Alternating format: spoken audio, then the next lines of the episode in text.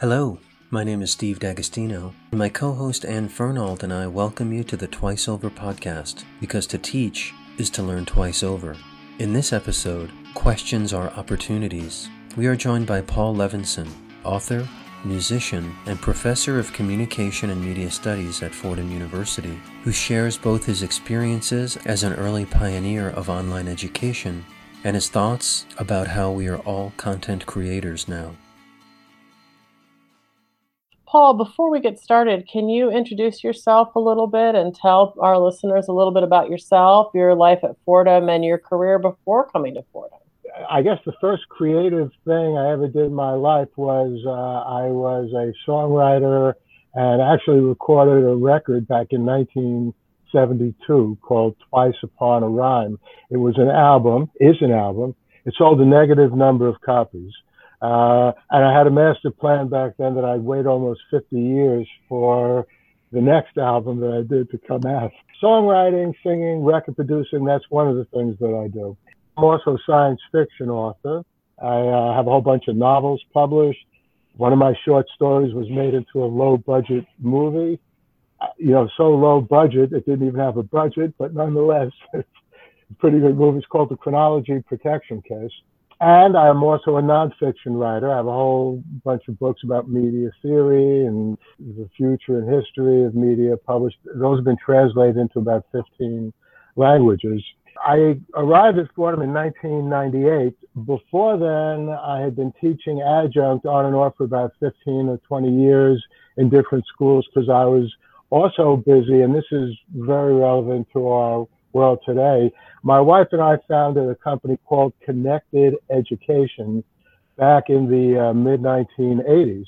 Uh, Connect Ed or Connected for short, and we offered courses for online credit. That was the, the credit was given by the New School for Social Research, other places as well. Uh, before that, I'd been a professor at Fairleigh Dickinson University in Teaneck. I decided to go back to uh, teaching in person that's how I wound up coming to Fordham in 1998.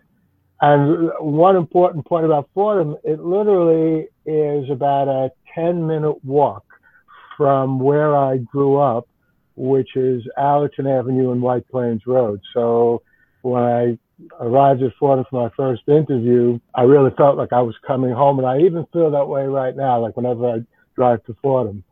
Can you tell us a little bit about what online education was like back in the 80s and 90s? Because it's hard for me to even imagine those were the real early days of even the capacity to do it. Yeah, very early days. That basically in the uh, courses that we taught, you could, with a lot of effort, introduce an image into the course but basically it was all text. It was the written word. You know, the 1980s, there were no MP3s.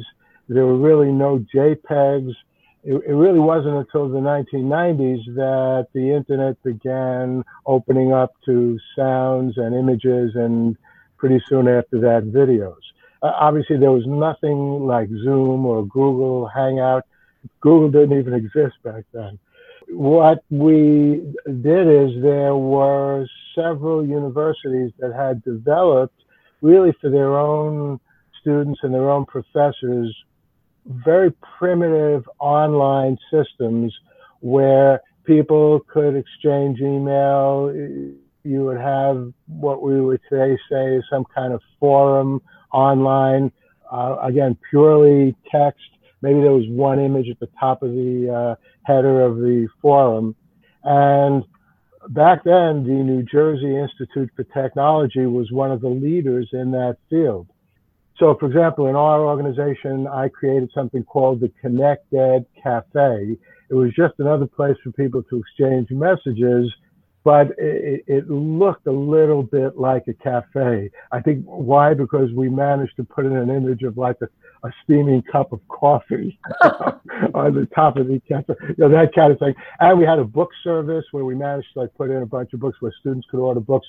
But but the way in which it was done was completely you, you would teach a course by putting in you know an introductory lecture, you know, just as you do in an in-person class letting the students know what the class is about, getting them to introduce themselves, and then you would proceed with the various topics. Uh, it, it, was not that hard back then in the mid 80s to, uh, if you had an article that was in digital form, you could easily upload it so that the uh, students in the class could read it.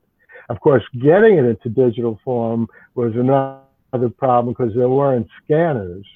And uh, right. I had an in-person student of mine at the new school who basically put the uh, papers, sat down and typed them, you know, into a computer, and that's how we got them online. So these courses were asynchronous, I guess. They were like discussion posts and boards and so on. Yes, it was completely asynchronous, and we discovered, and you know, in retrospect, it just really uh, is common sense, but we didn't quite realize it ourselves until we began doing it. And this is one of the things that I'm doing right now with the courses I'm teaching at Fordham. There are many advantages to asynchronous instruction and education. First of all, people participate when they want to participate. So if you're a student, uh, or for that matter, a professor, yeah, you do have to do a certain amount of work, but you decide whether or not to do it at six in the morning, 12 noon, six in the evening, two in the morning. So, you know, time takes on a completely different dimension. That's one very important advantage. Another is it doesn't, you know, matter where anyone lives uh, you know, right now, let's say if you want to do something through Zoom, and uh, you know your students have dispersed even across the United States, everyone's in a different time zone uh, in the cases of some schools, and it makes it a lot harder, you know. But if you're doing something asynchronously, it doesn't matter what your time zone is because again, you participate when you want to. And then a third big advantage, if you're someone who just has a problem getting from one place to another. Maybe you have a physical disability. For all kinds of reasons, because you don't have to go any place, the, the, the asynchronous uh, uh, mode fits in. That, of course, also works with synchronous online education. But, but again, because you choose the time, uh, you, you, don't have to worry, uh, you know, if you're sitting down to write something and the baby starts crying and you need to take care of the baby, that's okay because there is no time that the. Can you talk a little bit about how you're approaching this transition to teaching? Also, kind of what it feels like. Do, you know, do you miss the classroom? You know, on the one hand, there's nothing like an in-person class, as we all know. You know, there's a certain energy. I, I think all teachers who are happy teaching, at least, feel that you know you walk into a classroom it's like wow it's like you're walking into another dimension and, and, when it's working well you can sort of feel the electricity in the room i you know i think everyone would agree you, you, there's nothing you can do that will totally replace the in-person classroom but I, I think the asynchronous mode has been working well from my two classes so Anne and I have been wanting to speak to a media theorist because it seems like all of us now are, are creating media content of a sort um, through these Zoom sessions, through the recordings of these sessions. And even the students, in, in some sense, are co creators of the content, especially if those sessions are, are recorded. So I'm wondering what you think about this from your perspective as someone who's kind of an expert on media creation and media theory. Well, I think what you're saying is true. One of the things that has happened, however, even before this pandemic, because of the ubiquity of smartphones and their almost effortless uh, ability that they give anyone who has one to, to not only take a photograph, but uh, record a video. Uh, what that has done and what's going on in online education just sort of uh, jumps on that is it's made it almost as easy, not quite the same uh, level of easiness, but almost there, almost as easy to make a video of something as it is to have a conversation with somebody.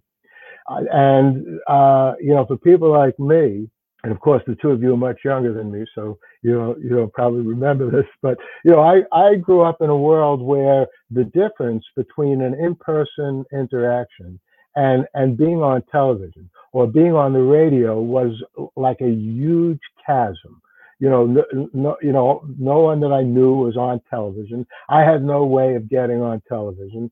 I remember getting back to my music. You know, the first time I heard one of my songs played on the radio, I couldn't believe it. It was absolutely mind blowing and thrilling. But nowadays, and this has been the case for years and years already, anybody can put a video on YouTube.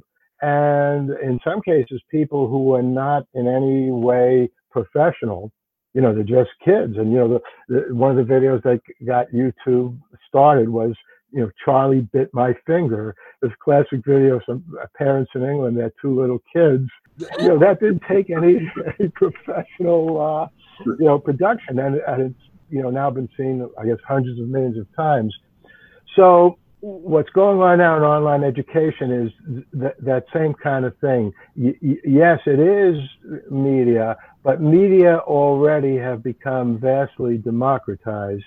And there's, of course, as there is in just about everything, a huge controversy that's been raging about this for now a few years. Part of it is anybody can put a book on Amazon Kindle, and, and it's not vetted by a professional editor. So people have been complaining for years, my God, this is going to unleash a torrent, a, a torrent of garbage. I don't agree with that. I think actually it's good to open up the world to have more authors. Uh, but but the same thing has been said about you know it's so easy now even to make a movie you know anybody can throw anything up as a video that somehow the, the quality of the video, both in terms of the content and the technical quality, is being degraded. But I thought even before this that that's increasingly less the case. And if, if you look now at CNN or MSNBC, you can see clearly that the people presenting the news and anchoring the shows are at home. You know, sometimes they, uh, many times they have like screens in back of them so it looks like more professional. But but they're basically uh, presenting the news in the same way that anybody doing a video podcast would be talking. So by and large, if I had to make a value judgment about that, I think that's a, a good thing because I think that we need all the intelligence we can get in the world, uh, especially given the cascading problems that we're now trying to grapple with. And by opening up media that were formerly closed to most people, I think we, we as a species and therefore the planet is is benefiting and will benefit from that development. Yeah, that's so interesting. One of the things that you said I want to think about just for a moment is this idea of quality. What is a quality piece of media look or sound like anymore? you know, in the world of Charlie bit my finger getting 11 million views, or so when I work with instructors to create lecture videos, they're hypersensitive of the quality of the video. What is it, you know, the sound, the, the picture, and trying to get them to understand that the students ex- will view this video not not projected in a movie theater, but on their phone or some other mobile device in a variety of contexts. And that has implications for what what is what quality means. So i think the more you invest in making something beautiful maybe the less timely it is in a sense. It's a very very good question. So in the first place it depends what medium we're talking about. So getting back to the objections about it's so easy for anyone to put a book up uh, and, and have it published as an amazon kindle um, if you put a book up uh, and you don't have a professional editor look at it, uh, first of all, chances are there won't be too many spelling mistakes because any word processor and Amazon itself checks for that. But what word processors and uh, Amazon can't possibly automatically check for is just you know the felicity of the wording, and so right. in, in that sense, there is, I think, a, a you know, a, a, degradation in some of these uh, works, but that's a very different kind of degradation than a video which doesn't quite look that sharp uh, because the lighting is off, and you know, the, the, the typical basics of a good video, uh, as I mean, they're easy enough to find out. Is you, you need to be front lit rather than backlit. You know, how, how much of your image is in the video? Is it a close up? Whatever.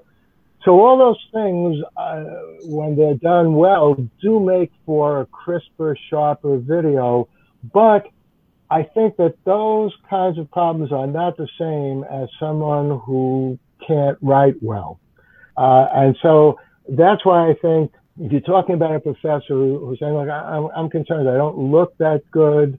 I mean, look, this might be an unkind thing to say, but maybe some professors should worry about how they look in a classroom, but they don't, and they're right not to worry about it. I mean, I mean, I, I suppose there are some professors who think, what am I going to wear the class?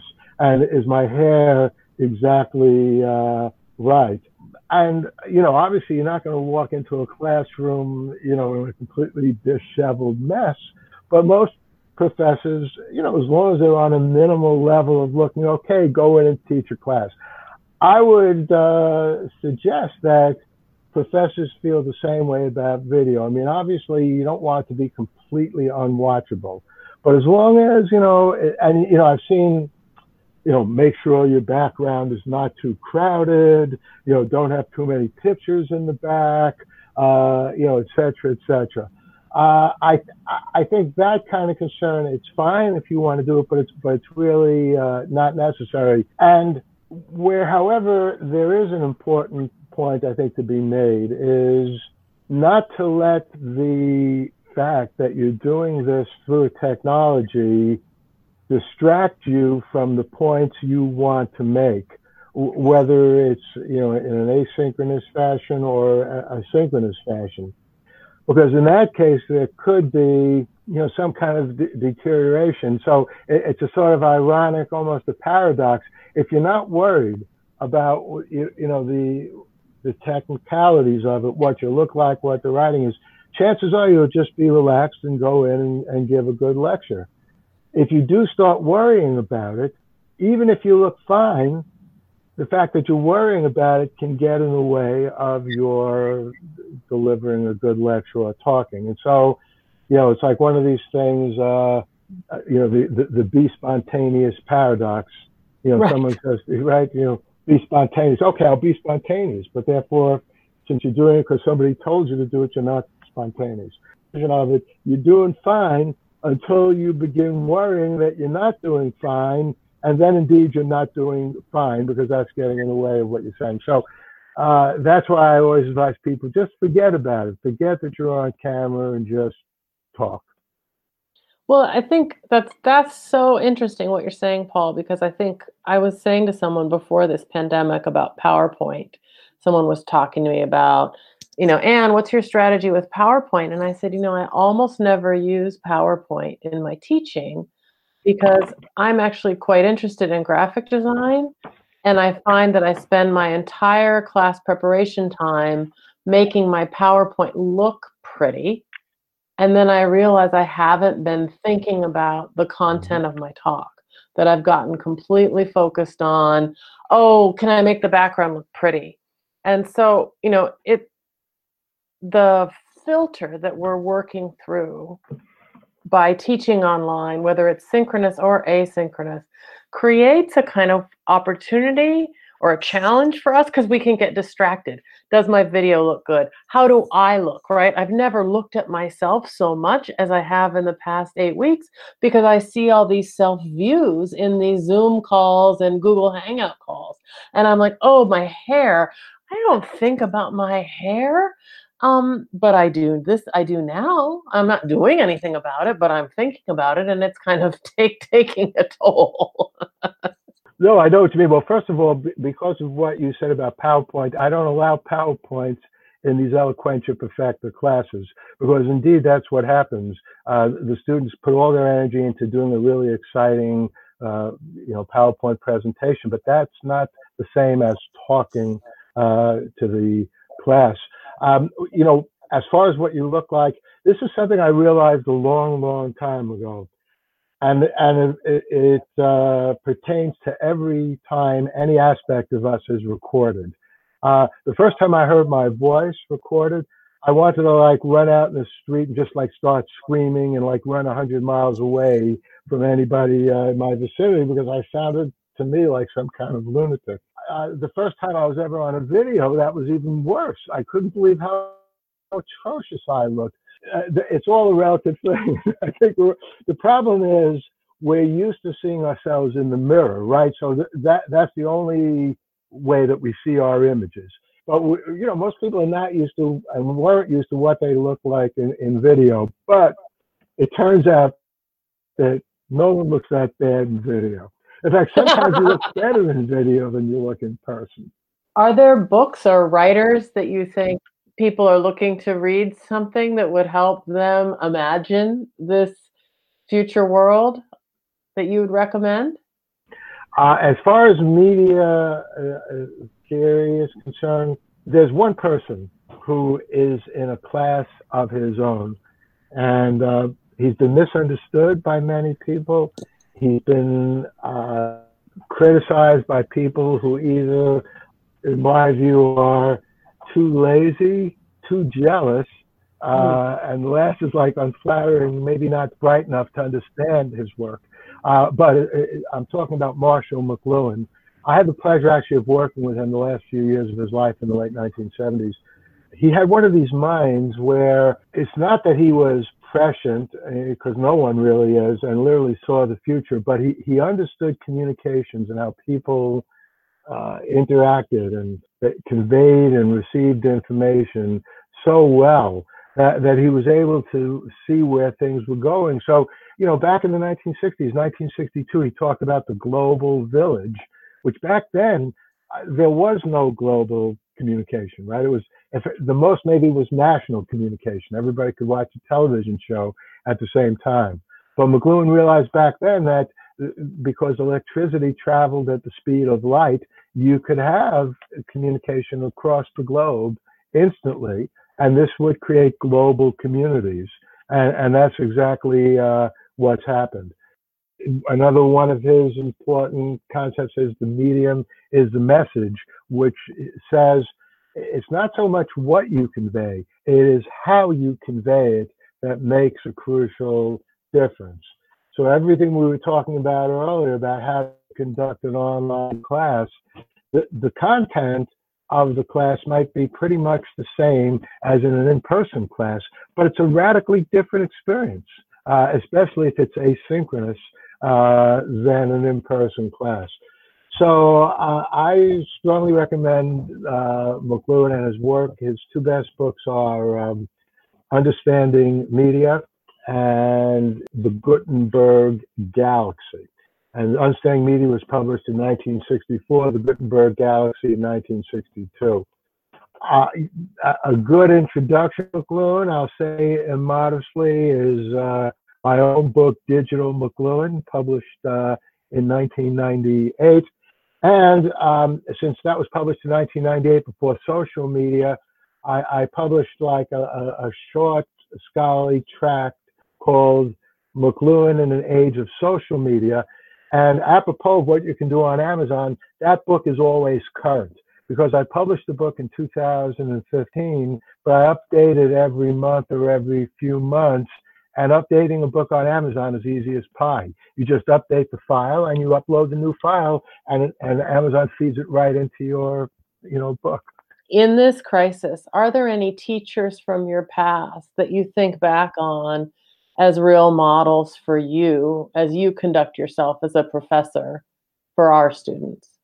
The professor that I probably learned the most from, and it's sort of ironic because he and I disagreed uh, almost vehemently about the impact of media. He was a pessimist and a severe critic of media, in contrast to me, which, as you can tell, I tend to be an optimist and uh, I think a realistic optimist. But uh, you know, uh, people who are critical of media think that I'm somehow a blind optimist.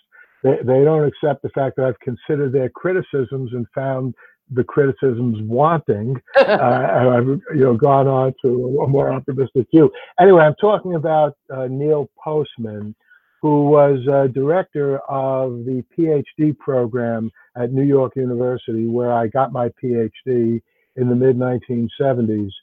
And what I learned from Neil, uh, and, and, you know, it just was so wonderful to partake of this, was the joy that he got from teaching. He, he just enjoyed teaching so much. He enjoyed talking. He enjoyed, he loved it when somebody asked him a question. The worst thing for him would be if he gave a talk and nobody asked him a question, whether in a classroom or whatever. And, and I realized then, you know, right there, uh, you know, in that response to questions, and we've all had this, there are some professors where they'll answer your questions, but they almost seem like a tiny bit annoyed that, that they asked the questions you know, especially if it's a challenging question. But Postman was precisely the opposite. There was no such thing as a challenging question, or no such thing as a question that was so challenging to him that he didn't want the question.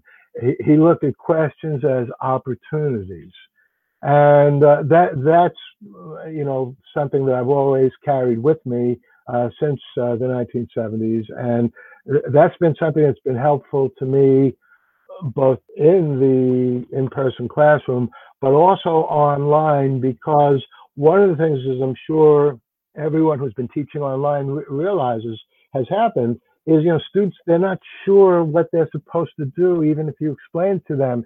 So they'll send you an email so should i do this? Should i do that again i look at those questions as opportunities. I'm glad to get uh, uh you know questions like that because it, if i can help a, a, student understand it better and often the question is something that the overall class would be interested in the answer. So they're all opportunities. So uh, that to me is probably my single biggest inspiration from a, a professor I had as far as teaching in person and online. Paul, that's great. What a great story. And what a wonderful phrase to think about questions as opportunities. Before we go, is there anything else you wanted to make sure we got a chance to talk about? The coronavirus is a horrible thing to have happened. You know, the loss of life, the disruption of families, what it's doing to business, and and all those things are horrible. And we would have been much better off if none of those things had happened. But I think it's also the case uh that's very rare, uh, you know, to find something that happens at such a huge scale where there aren't some benefits, unexpected positive consequences, which don't make up for the loss of life. Nothing can make up for that. Don't make up even for businesses going under. Few things can make up for that. So the, the, these uh, advantages don't make up for any of that. But I think that we should try to be alert to them. You know, a lot of universities already offer online options. I, I think that universities should make them even easier for students uh, to do. Paul, it was such a pleasure to talk to you, and we're so glad that you made the time to talk to us. And you, you really gave us a ton to think about. We knew that would be the case, but it was really terrific. Um, my pleasure. Twice Over podcast is available on SoundCloud, Stitcher, and Spotify, with new episodes appearing twice each week. For host and guest bios and show notes, please visit our website, twiceoverpodcast.com. You can follow us on Twitter at twiceover1 or email us at twiceoverpodcast at gmail.com. Thanks so much for listening.